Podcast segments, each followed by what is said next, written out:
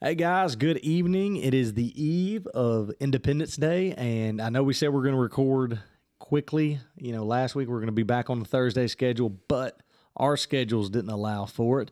Uh, I'm Andy Branham. Luke Troll is right across the room from me. Luke, how you doing today? I am uh, still fat and full from lunch. You know, I had a, a bounty of ribs and cheeseburgers. Well, it has been an awesome day. Um, in case you don't know, in case you're joining us for the first time, this is the Slinging Stones podcast brought to you by the Thrive Evangelistic Ministry. Um, we are just excited. We had a uh, a great day. We've had a good week. It's been hot, but uh, you know what? It's been it's been actually a pretty decent finish to the week. Long weekend. Um, it's it's been a blessing. Today was today was really interesting. Really good to kind of, you know, get a take on, you know, independence and freedom. I thought, you know, Brother David, Dave Alexander did a great job on his, uh, on him, on the front end of our service this morning. I thought it was great. Oh man, he knocked it out of the park in the way that it inadvertently tied in with Pastor Derek's message on freedom. Was just, I, I love the way the Holy Spirit does that, meshes those things together and gives each one of them more relevance. So I'm very thankful to have the freedom that we have to be here today doing this. Exactly, exactly. So um, once again, just uh, kind of getting y'all up to date, if you're just joining us, we have, you know, launched the evangelistic ministry, which is called Thrive. We're on Facebook, T H R I V E, Evangelistic Ministry. And what this ministry is, it, it's going to be several components put in, but what this ministry is ultimately to, you know, on my side, uh, the Andy side, is kind of kind of more directed at men to kind of help with men's ministries, help to, um, you know, speak to men, help to grow men spiritually to become the the piece that God needs them to be in the house. Um, the leadership role, the leadership role in not, not only the house, but also in the community and in the church. Um, so it's um, it's exciting. You know, we're right on the initial launch, really, really, really infancy of it. Um, but ultimately, we're we're we're in it for the long haul. We're trying to um, see what's coming next, what God has for us. You know, booking gigs, whatever, whatever God leads us in the right direction. But um, so. Uh, we're really excited about that. You know, Luke and I have had unbelievable support in it, and this is something that's been thought about, prayed about, and and and really um, came came came to light pretty easily, if you ask me. Yeah, it was over a year in the making. You know, it, was a, so, it wasn't something that happened overnight. It's something that we talked about a lot, and God opened some doors, and He closed some doors, and uh, move some furniture around for us to get where we're at. So I'm I'm I'm excited about it. He moved, he moved a lot of furniture at my house. A whole lot of furniture. Refrigerators and stoves. Refrigerators and, and stoves. Beds. And, and good thing he gave me a strong back for it. Right. So And a patient wife. And a patient wife. Yes. I love you, Jennifer. So, so um, look, he done got me flustered. I dropped my I dropped my headphones behind my back. That's great. So um So here's what here's what we're going to do. We are going to we're going to launch into um, verse eighteen of chapter one in Romans. Um, I'm I'm sure we're not going to get very far because, like I said, you know, every almost every piece of scripture throughout Romans has got a, just a ton you could talk about. And you know, if you really wanted to dive into, you could spend several weeks on these. But we're we're pushing through. We're going at a lightning speed. Yeah, lightning speed. Um, I'm just you know, I'll be. excited to find out how we're doing in the podcast when we get to heaven and we're on chapter three. Yeah. Yeah. So uh, let's start this thing off right. I'm going to pray us in and uh, we'll get this thing started. So let's go to Lord in prayer. Lord, thank you for today. Thank you for the blessings, the opportunities that we get to, uh, you know, be into your word and, and, and just glorifying you through this podcast, through any platform that we get a chance to stand on. God, I pray for the men and the women, whoever listen to this, have the boldness to proclaim you in public when they get the opportunity, when they see someone or see you show someone to them, that they give the opportunity to glorify your kingdom and look for that awesome chance to, you know, help someone out with their salvation or their faith and their walk. Um, God, I pray for everybody listening. I pray for a safe uh, Independence Day tomorrow and a and a safe work week as we go back into the work week uh, on a short work week on Tuesday. And God, I just thank you for everything that you've done, everything that you're doing, and everything that you will do in our lives. It's in your name we pray. Amen. Amen. All right, so guys, when we get to verse eighteen here, we're, we're, we're kind of hit on a subject that a whole lot of people don't want to talk about because we, we hear, you know, of God of love and all this sort of stuff, and not many times do we talk about a God of wrath. And wrath, wrath is a scary word. And, you know, to a lot of people, new Christians, they don't want to hear about a, you know, a God that can have some some vengeance and anger, um, you know, and you know it's funny, you don't really ever think about you you don't ever that that really doesn't come to mind when you think of Noah and the ark. You don't see it when when Moses and and the forty years wandering the wilderness.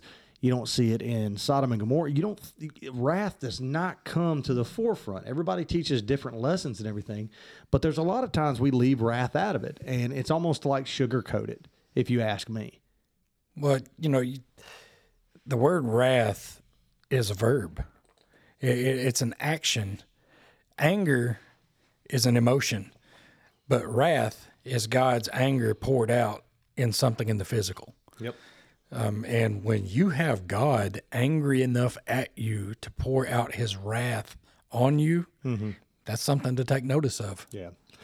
So, um, so, as we talk about this, if you're new to faith, definitely don't go at this with, you know, don't don't don't take our word for it. Research it. I, it don't take anybody's word for it. Research it in God's word.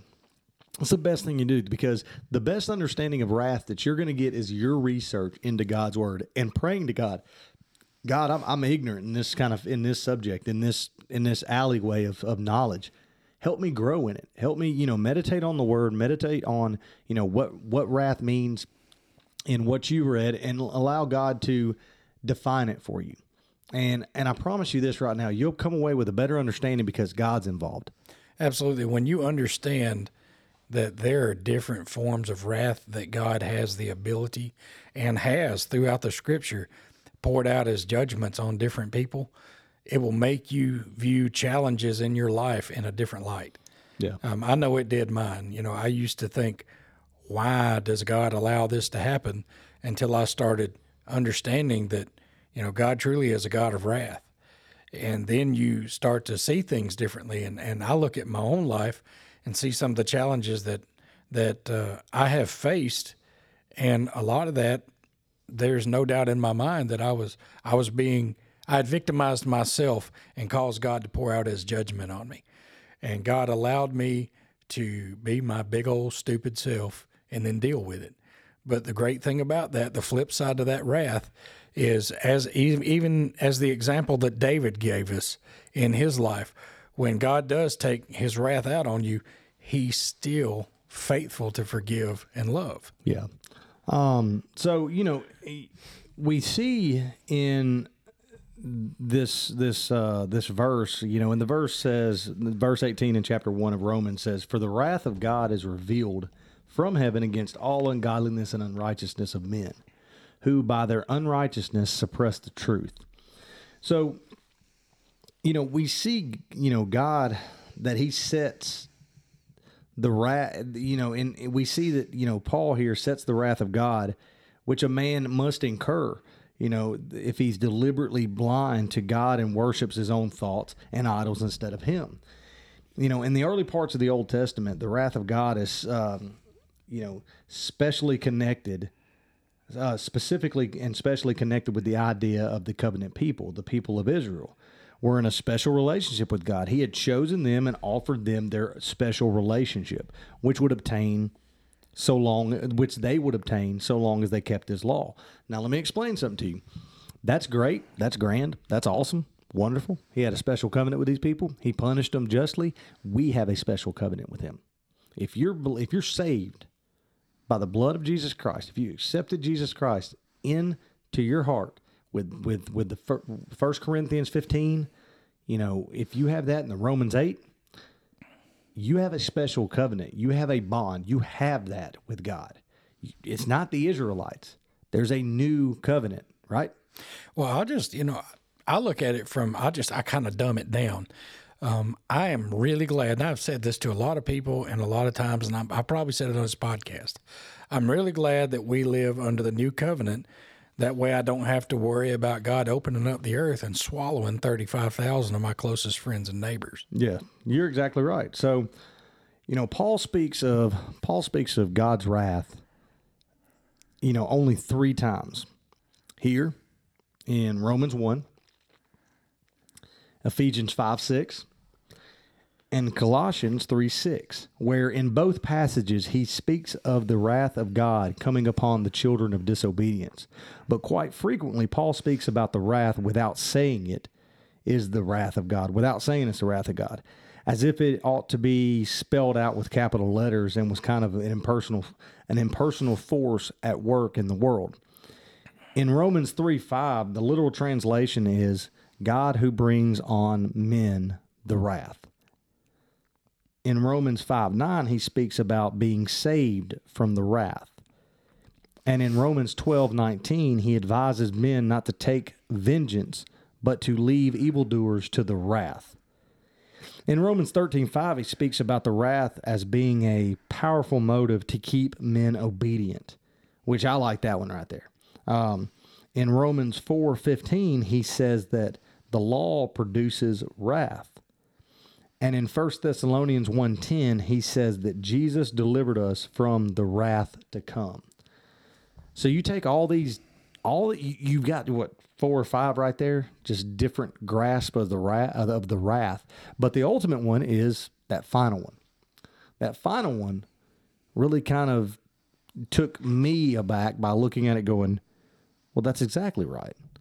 If, you know, not only am I obedient, if I've got... You know, if I'm, you know, obedient to Christ and, and my relationship and my walk with Christ, he's delivered the wrath that should come. He's delivered me from it. Well, it's not that that wrath hasn't already, hasn't come or didn't come. It's that it has already come and Jesus took it. Jesus took on the cross the fullness of the wrath for everything that I've ever done or ever will do. Jesus experienced that wrath and he took it upon himself because he knew that me as a mortal man and my eternal spirit couldn't handle it. It yeah. just couldn't handle it. You're right. And, you know, all these things that you talk about with wrath, each one of them does something different. Sometimes it's a deterrent. Sometimes it's a steering tool.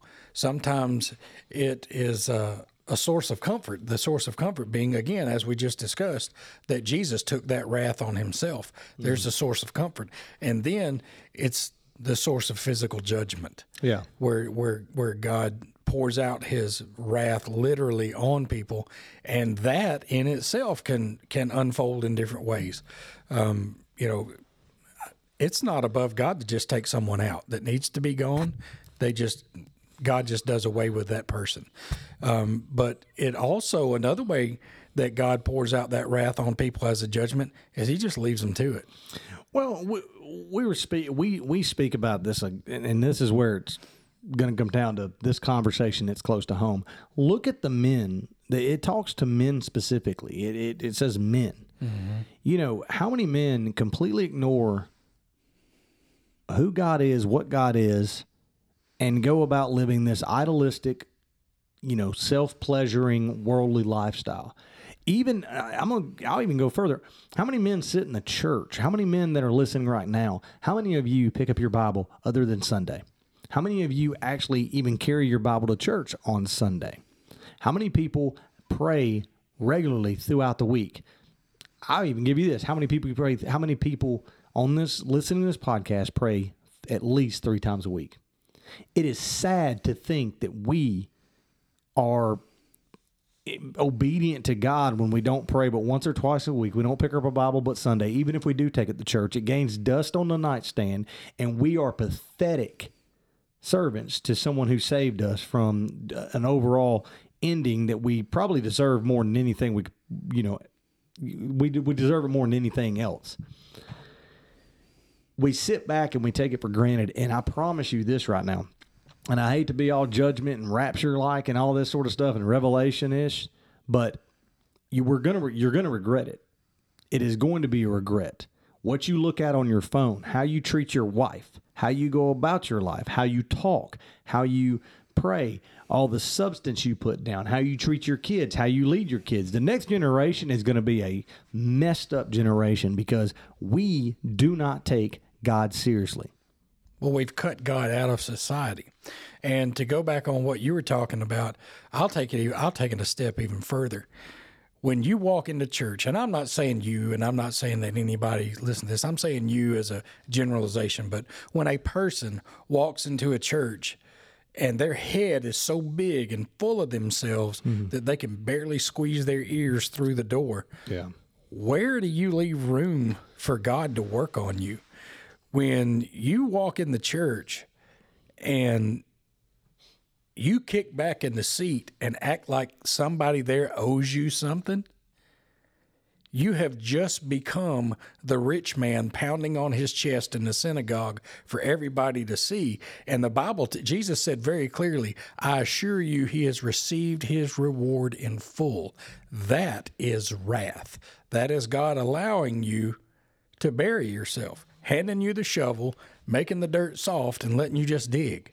And eventually what you find at the bottom of that pit is emptiness and hell. Well, we, we look at, and I saw this post, and, and I thought it was a good one too, and I shared it with you. I, I texted you mm-hmm. on it. And it's talking about the four-generation fade. One, parents don't make church a high priority for their kids. Two, kids grow up and make it less of a priority for their kids.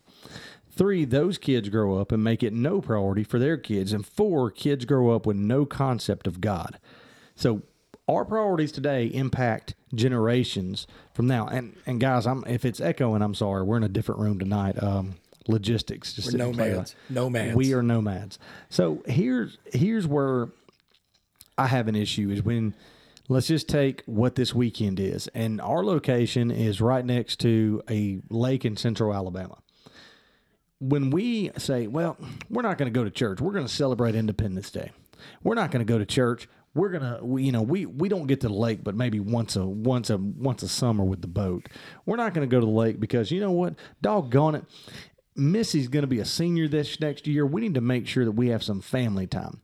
We're not gonna go to church because man, I just don't feel like it. I had a rough Saturday and a rough week, and it's been hot, and I deserve a little air conditioning. Let me answer all those questions real quick for you. All right, here goes my tirade. Luke's looking at me like, where am I going with this? I'm ready. I'm ready. Let me answer this for you real quick. One, you should celebrate God way before you celebrate your independence in this country. God gave us independence a long time ago before this country was even founded. God absolutely comes before this. If you want to know the hierarchy, it should sit in your house. It should be God, your wife, your kids, and then everything else that falls behind it. You do not have You do not have the luxury to put anything above God. But I guarantee you this, your bass boat, your lake boat, everything, beach boat, beach towels, beach house, soccer game, Auburn game, Alabama football game, any football game, Atlanta Braves game, any of this, all is putting priority over it because your butt's not at church. You're sitting at home because you had a rough Saturday night because you drank too much. Bud Light just took hierarchy over God. You don't want, oh, I had a hot week at church. Guess what? This church's air conditioning works mighty fine. It is cold in here, but I t- guarantee you this, if you come in here and you worship right, you ain't going to be cold. That's right. It is absolutely asinine to think that you can claim and put priority of something else over God. And if you think that you're better than God, which you're doing it right there by prioritizing over him, you need to reevaluate, reevaluate your life.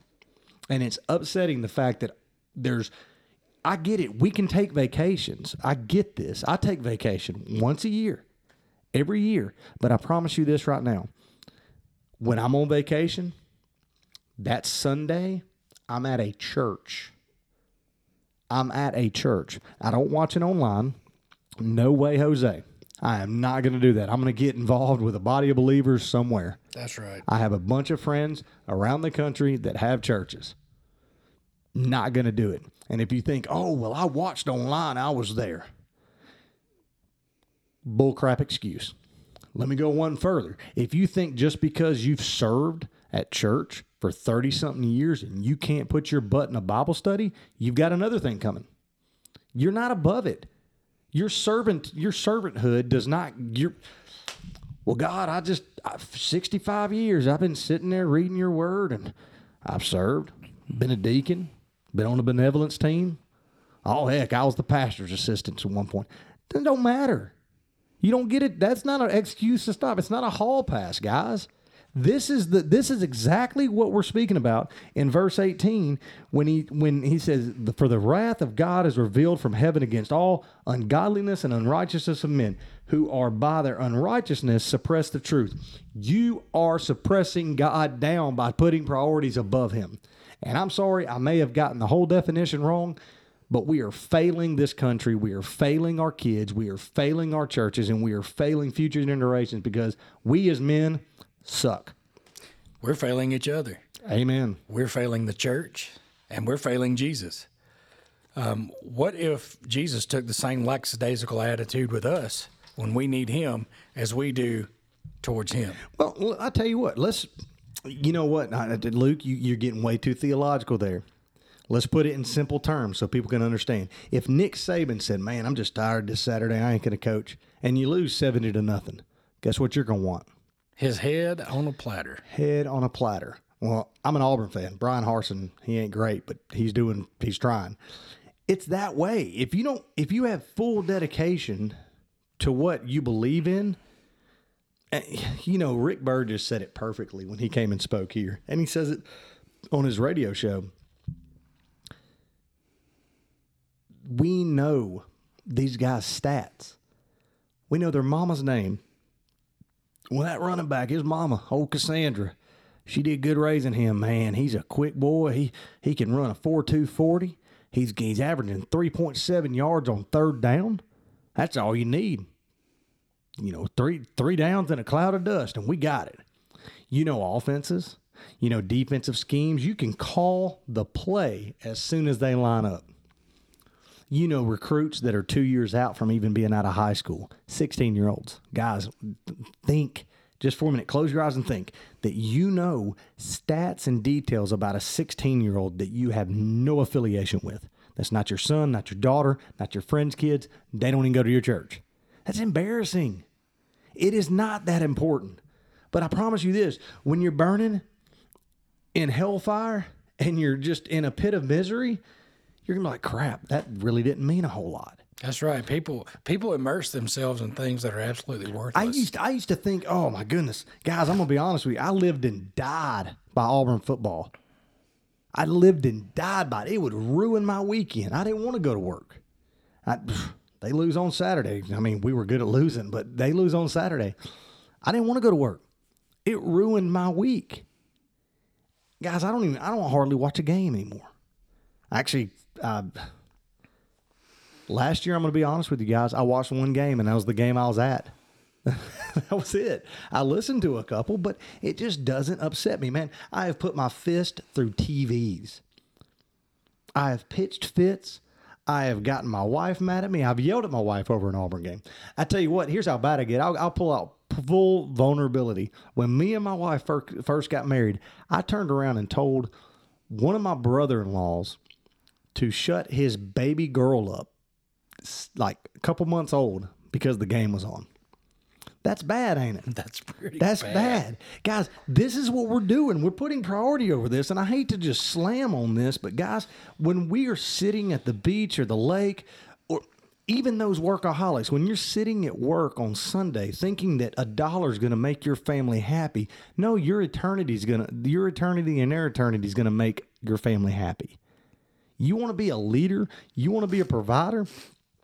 The Bible says that a man should be the provider. That's not funds.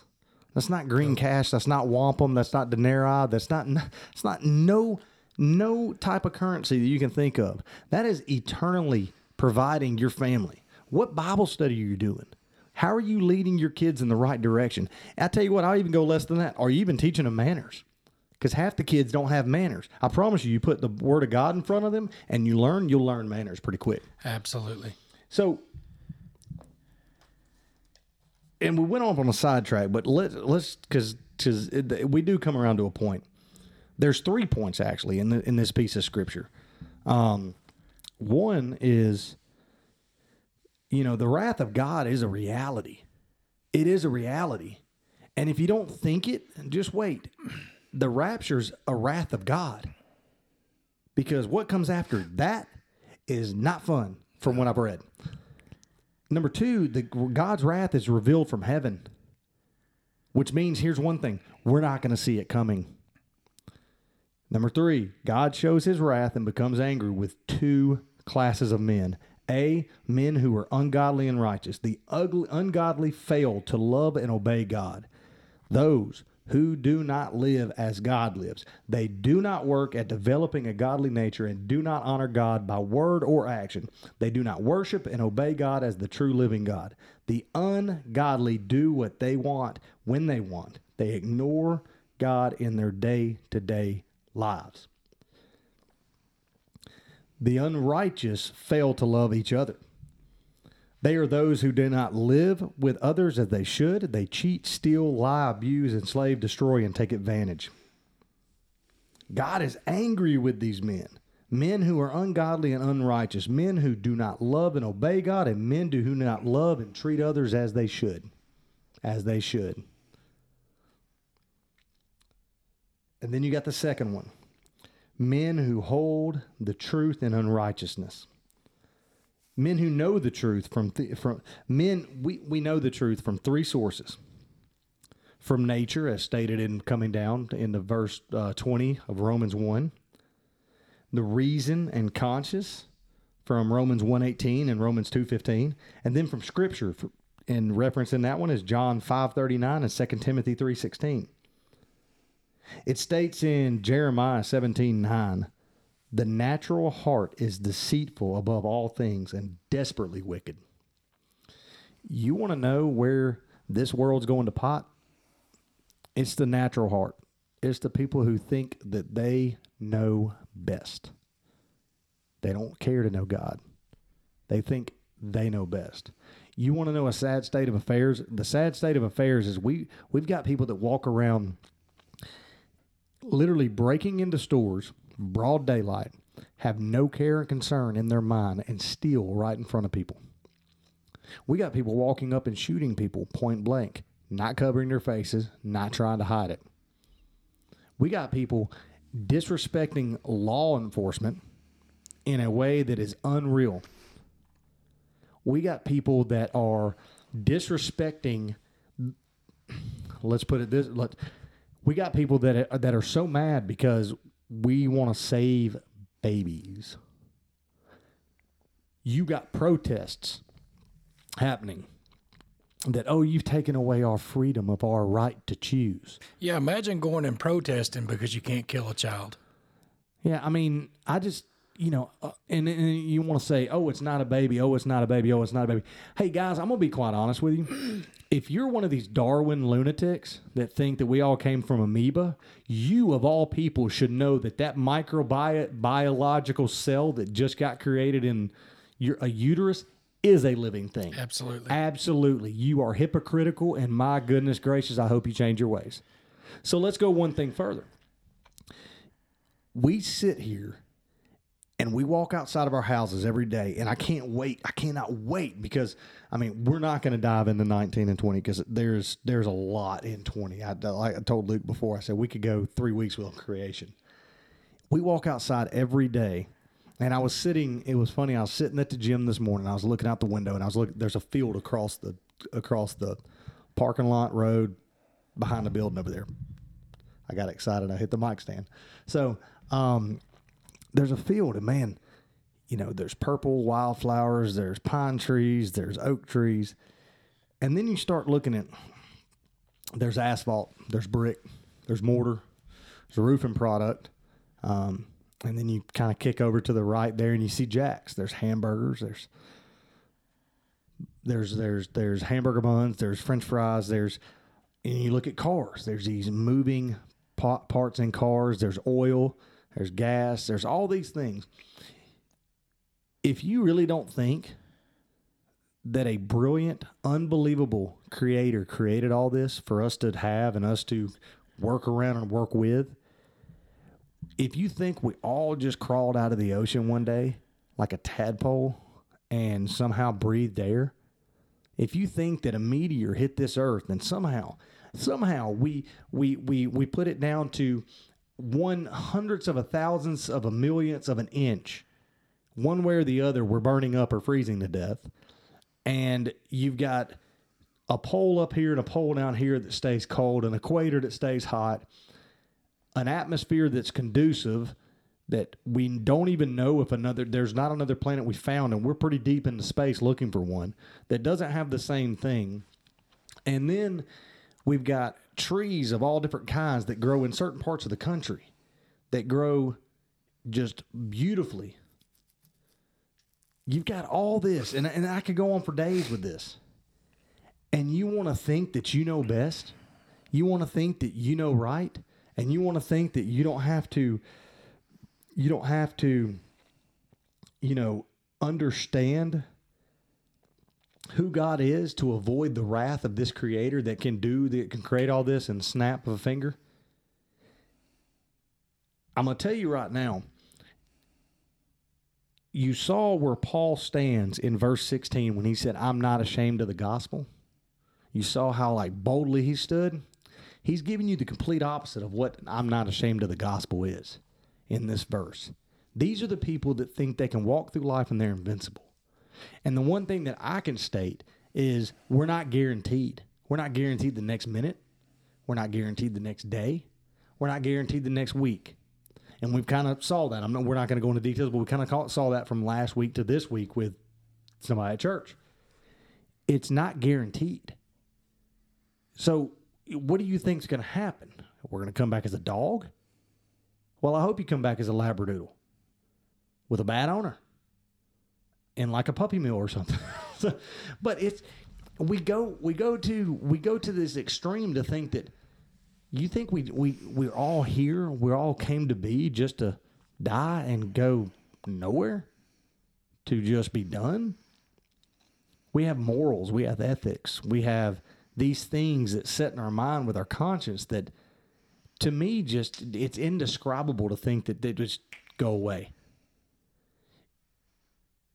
We have an opportunity to, for those who have, know the faith, have been in church, maybe you're lacking a little bit, but you have an opportunity to glorify God's kingdom every day when you walk into work, when you go into the gas station, when you go into Walmart. But the problem is you refuse to do it because you don't want God to interrupt your time. God, I got, I got, man, I got to find me a bathing suit. I can't have time for you. See, what what you don't understand is the blessing that comes from answering and ob- being obedient to God is way better than how that bathing suit's going to look at look on you in the mirror. It's way better than how you're going to feel when you get out on the lake and start drinking mar- margaritas and Mai Tais. It's way better. It's way more fulfilling. And then you find yourself finding it further and further and further and further. You keep taking it one step further and one step further. And the next thing you know, you're so ingrained and so you're so developed with, with God. You're you're you're just you're wrapped up and you're contagious. You're contagious to all those around you. And the next thing you know, you're you're being a disciple and you're making disciples. And you're growing God's kingdom. And you know what? I tell you what, here's the benefits for you. You live a better life. It's a better morally and ethically right life. You probably stop doing some bad habits. So you live a little longer health-wise. You know, there's these things, but you know, you know, I, I just, to me, it, you know, I, I just can't sit back. And Luke, we talk about this all the time. It's hard to sit back and see people take it so lightly. That was that was a sermon in itself. I wasn't expecting to get a second sermon today, but thank you. It made it made me think about a lot of stuff. Man, you were nailing it. I I, I was thinking a lot of the same things as you were saying it, and it, it really blessed me. Um, but this one verse, I went back and reread it about a half a dozen times. It's almost prophecy. Um, you know, for the wrath of God is revealed from heaven against all ungodliness and unrighteousness of men who suppress the truth in unrighteousness. Everything that you just mentioned is happening right before our eyes, right now, every day. You don't have to look outside the church to see it. You can look inside the church and see it. You can look and see it every Sunday morning when you see it. And you can see it even more by lack of participation on Wednesday night. Mm. You know, how many churches do you know of now that currently have Wednesday night service as well as a Sunday night service? There it is. Yeah. It's revealing itself. The people who, you know, there's, I think there's one hundred sixty something genders recognized by the federal government right now. Mm. How is that not unrighteousness? Yep. How is that not suppressing the truth in unrighteousness? Because the truth of the matter is there are two genders. God took care of that way back in the Garden of Eden. Oh, yeah. It, it, it's either option A or option B. The rest of it is a distorted perversion of man's imagination. And as far as the wrath goes, church numbers are dwindling. Here a couple of years ago when they did the survey of people who, uh, within the Christian community, they go out and they, they, they poll these people of how many are willing to admit that they are actively involved in a communal congregation. For the first time since they've been doing this poll, it's dropped below fifty percent. Mm-hmm. Again, there's more revelation. Um, Paul was telling us right here what we can all expect every day.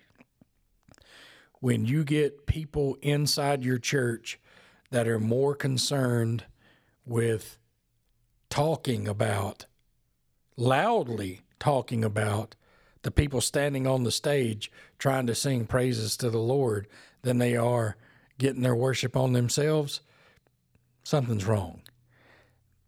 I would venture to say, and I'm not being judgmental, but they're not there for the right reason. When you get people that are more concerned with, wow, those shoes came from Walmart, or did you go and pay, pay three hundred bucks for a pair of shoes just to walk into church on Sunday, it's become a fashion show, and, and it's become less about the Lord and more about your own personal views on legalism. Well, and you could take it a step farther that people don't even want to try to, they don't want to try to, um, they don't even want to serve in departments because I don't feel I'm called that way. Key word, I don't feel I'm called that way. That's right. Way. You know what? How does God you, feel about that calling? Are you, did you put prayer into that? That's right. Did, did you ask yourself through prayer that you could be there? You know, it's, you know, we did a thing at our church. Um, we did a thing at our church. Um, what was it, a year ago? The the spiritual, spiritual gifts. gifts. So the spiritual gifts test, and I promise you this right now, there is maybe five to ten percent, maybe that are doing. Oh, you're being generous, and I probably am. You know, it, it, look, I get it. It's it's, and I don't know why we're echoing so bad. Um, I get it. We are. We are in a, you know, it's weird to be called to do something. And a lot of times God's going to challenge you to do it. You know, it's not going to be something in your comfort zone. When I was called to this, to the ministry, to do this right here, man, I was thinking, God, there ain't no way I can do that. Nobody's going to listen to me. I'm not, I, guys, I'm going to be honest with you. I'm, I wasn't really a public speaker. I didn't really like having long conversations. I didn't really like talking for a long period of time. But, you know, after fighting it for six, seven months and then finally giving into it, I gave into it, but God provides a way if we're obedient, especially to glorify His kingdom. And it's amazing. You don't think He does? Just, yeah. And He's not going to just provide it. He's going to pave it and give you the vehicle to travel it. Oh, yeah. I mean, you know, talking about the, the, the test, Um, I went back and did some more research about just churches in general and participation. And what I found to be a common factor with the churches that have taken and, and implemented this spiritual gifts test, there's one common thread, and you'll never guess what it is. It is that the people that took the test and are participating were already doing it before they took the test. They were already doing it. Yeah. It's like less than one percent actually dove off into their spiritual gift and tested the water. Well, you know, how do, how do we, how how often do we challenge ourselves to be on, you know, to be on a spiritual awareness kind of walk? So, and what I mean by that, how often do we walk into a store or walk into any situation with God on our mind and how to glorify God on our mind. That's that's key there. Um, I find myself having great conversations about God on the job site. And I'm in construction. And a lot of these guys, they don't want to hear it. Um, so, you know, there's ways, there's ways to glorify, you know, and guys, I, I hated to get, I, I hated to get on a, an absolute rant, but l- let me put it to you this way. And the reason that this kind of hit so passionately is, you know, I have a soft spot in my heart for men and where men need to be in their lives. I was, if you're listening and you're not saved and you're living, you know, a drug-filled, alcohol-filled, nicotine, tobacco-filled life, and you're walking through this world just kind of going to work and, you know, you find your wife, you and your wife fighting a lot, you find, you know, discord on every corner of your house that you can possibly find. Don't have to be that way. It, it doesn't have to be that way. I was that guy. It didn't, you know, it, it, you know, it would, I was so out of it when towards, when I, towards the end of, you know, before, you know, I quit drinking, I was so out of it. I didn't even recognize my wife crying anymore. It didn't even faze me. I didn't recognize it. I never hit her. I never was verbally abusive. I never recognized it. I walked right by her crying. She said she she would spend nights laying in the bed next to me, weeping loudly. And I'd be so drunk, passed out, I'd never hear it. She'd be praying to God, hey, God, either take him health-wise or fix him. Because she was about done with it. Guys, you you think you're not oblivious to it? You are. You are so oblivious. And you'll see it, and, and God will create the Band-Aids and the Neosporin to mend those cracks and fissures that you created, those wounds that you've created. It's not going to happen overnight. Not going to happen overnight. It's going to take time. I tell you what, if you step up and you step up in the in what you need to do as a man, what you need to do as a godly man, over time, God will take it. He'll remold it, and he'll present you as a better person. He'll present you as a new person. He'll present you as a better man, a greater man than, than you've ever were, because as soon as you accept Christ in your life, in your heart, you become a new man, but you're not completely fixed. That's where a lot of people stop. That's where a lot of people think that they've got it made. Well, well, daggum, I was saved. Well, I just, oh, I was saved. You know, if, if that would be easy, wouldn't it, Luke? Oh, it'd be great. Uh, I was, and I'm glad you segued into no, my it, comment. It, no, it's just, hey, I'm saved. Woo! It's it's you got to go further. You can replace a tire. But if you don't put air in it, it's not going to drive. That's right. Well, there's this this thing that some of these feel-good preachers want you to think that once you get saved, everything's going to be all right. You're not going to be fat anymore. You're not going to be ugly anymore. Um, your feet ain't going to stink. You're going to have money in the bank, and your wife's going to start liking you. I need to find that guy. Yeah, none of that is true. None of that's true. We all want a bed of roses. And we'll eventually get one, but not in this life. But the one thing you got to understand about a bed of roses is you still got to deal with the thorns. Mm. You still got to deal with the thorns. I will say this, and, and if you know, you know, consider my servant Job. Some days you're Job. Well, all right, guys, we we're gonna we're gonna step back. We we've we've hammered down and we've hammered on. Whoever's listening, we may have lost every listener after this one, um, but that's okay. That's okay, um, guys. We, we do appreciate it. Um, it is it is. If you can't tell that we're passionate about it, I don't know how you can't tell now. Uh, if you, if you don't think we're passionate about it, come sit with us. Because I can promise you this right now, ain't I haven't looked or even glanced over at my notebook probably in about twenty-five minutes, and it's just been Luke and I staring at each other, just hammering down. And these are the conversations that we have on a daily basis. We I'm love, over here nailing it to the wall. We, hammering we, at the end. We would love, yeah. We we just nailed up our ninety-five theses on the door. That's right. Um, No, but if, it, you know, we can zoom you into one of our phone calls in the day and you would probably see the same thing. But, um, no, guys, we do appreciate you listening. We do appreciate um, the support. So, you know, once again, you know, we're on Facebook, Thrive Evangelistic Ministry. Um, like, follow. Um, you know, it's it this week got sidetracked. I, you know, working on making sure content can keep coming out. The podcast will be po- would be posted to it. So uh, one of the things that we definitely want you to do is share it. Get other listeners, get get people involved. Um, comment on it. Tell us what you think. If you didn't like this thing, heck, comment on it. We'd be more than happy to have a conversation with you. That's right. We're not above a great disagreement and conversation and still walking away as um, people who respect and love each other.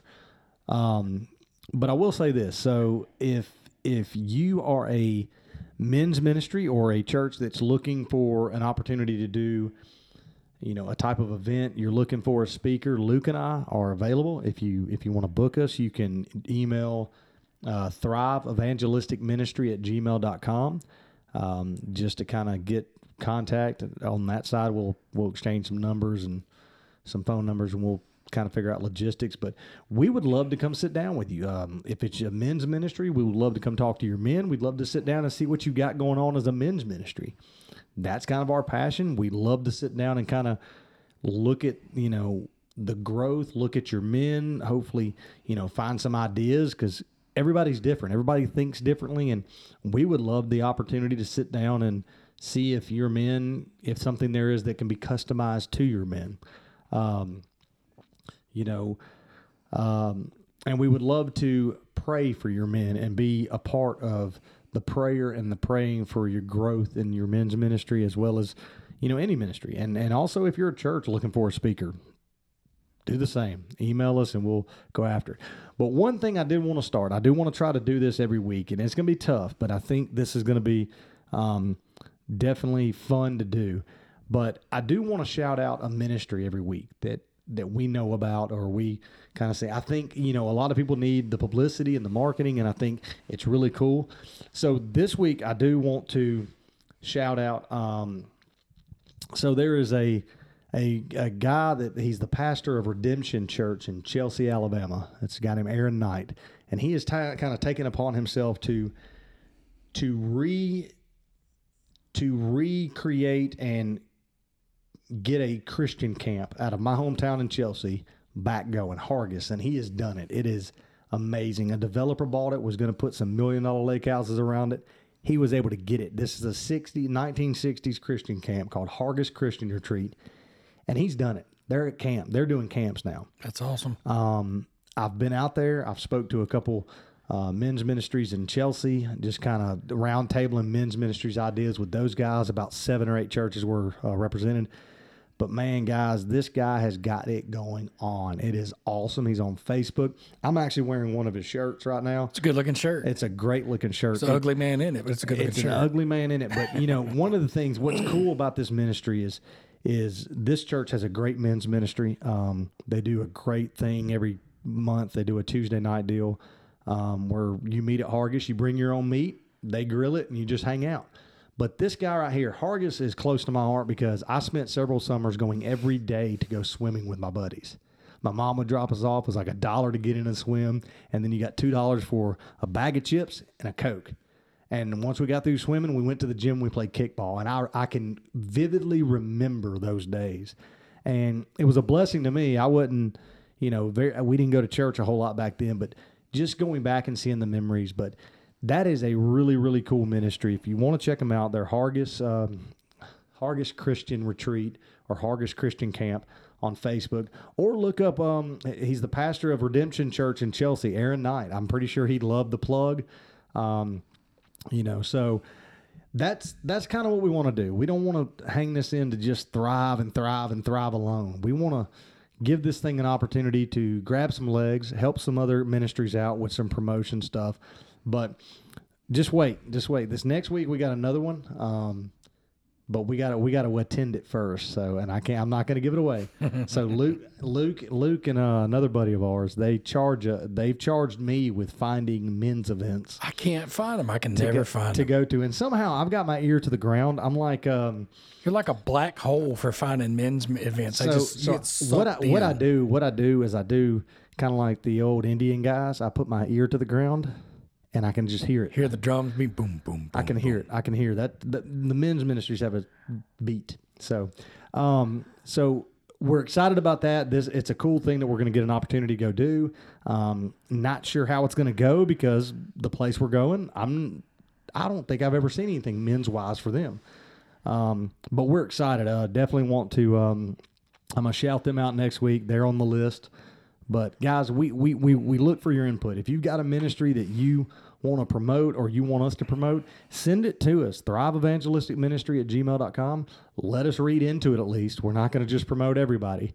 Um, that that would go south probably quick. Um, but we want to make sure the doctrine and everything towards our beliefs is good. That's right. No golden calves. No golden calves, uh, nothing like that. We are, yeah.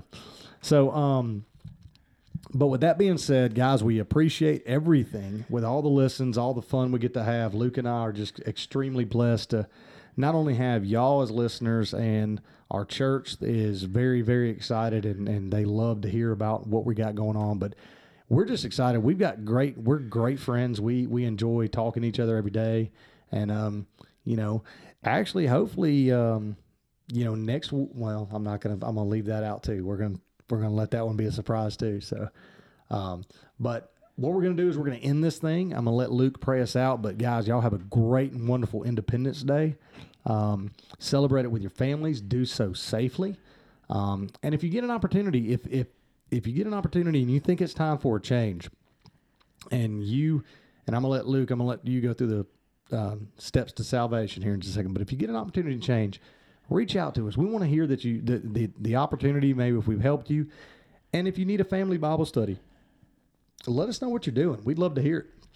Man, I'm always I'm always eager to hear um, feedback. I love the feedback. That it's one of the things that it seems like when uh, when I get to that point of, is anybody out there? Is this thing on? Is anybody listening? We find out some of our brothers in Texas are listening. Or, you know, somebody in California is listening, or New Mexico's listening. And that's always a blessing. But a bigger blessing than that would be to, for me to find out that today was the day that you came to know the Lord. And it's real simple. I mean, you know, we're coming up on Independence Day tomorrow, a day that we celebrate freedom. And what better way to celebrate celebrate freedom and independence than to become independent from death, hell, um, and no longer a slave to sin, to be free and free indeed. You know, if if you're in a position where you're ready to meet Christ today, there's no magic words, there's no special prayer, there's no secret handshake. You just cry out to the Lord and confess with your mouth and believe in your heart that uh, Jesus Christ, Jesus is the Christ and the Son of the living God, that he was uh, crucified as a man, buried, and resurrected on the third day, and that he did all that for your sake. Because the Bible does say that he did that just for you. He also did it for me, and he did it for Andy and everyone else. But he said that he would leave the ninety-nine to find the one. And my friend, you are that one. You are that one. And if you aren't that one, if you already know him, spread that gospel to somebody else. It's not yours to keep after you receive it. It's a perpetual gift that you are charged with giving to other people. And that's why Andy and I, that's why we do what we do. Um, you know, God has charged us very solemnly to go out and spread that gospel message, and we're sharing it with you today. So my prayer for you today is that uh, if you don't know Christ, that today is the day you come to know him. Just know that he is willing, he is ready, and he is able to meet you exactly where you are right now. So with that, let us pray. Heavenly Father, I just thank you so much for this day that we've had. I thank you for the service that we had this morning here in our church, where we learned uh, how our nation is indeed grounded and founded in Christian faith and Christian principles. And, Father, that you are the one who makes us truly free and free indeed. Father, that that you paid the ultimate price and that we are bought with a very high price, Father. And I just, I thank you for paying that. I thank you for bearing the wrath that was That was mine to bear, that you didn't have to, but you chose to, and you chose to because you loved me so much, Father. And I just thank you so much for that. Father, I thank you for my brother Andy. I thank you for his friendship, and I thank you for his words today that have just, they've really inspired me. And Father, I love the way your Holy Spirit works. The, the things that he was saying are the same, th- same things that were, that were in my heart and on my mind, Father. And I just love the way your Holy Spirit just it just brings things like that together, and it just bolsters me up, and it just blesses my spirit, and it, and it just reignites the fire inside me, Father, to keep on pushing and keep on fighting, Father. And, uh, Father, I pray that if there's one here under the sound of my voice that doesn't know you today, that today be the day. Today be the day that they don't just come to you, Father, but they run to you and they fall at your feet. So, Father, keep, guide, and direct us until we come back again. All these things we ask in Jesus' holy name. Amen. God bless, guys.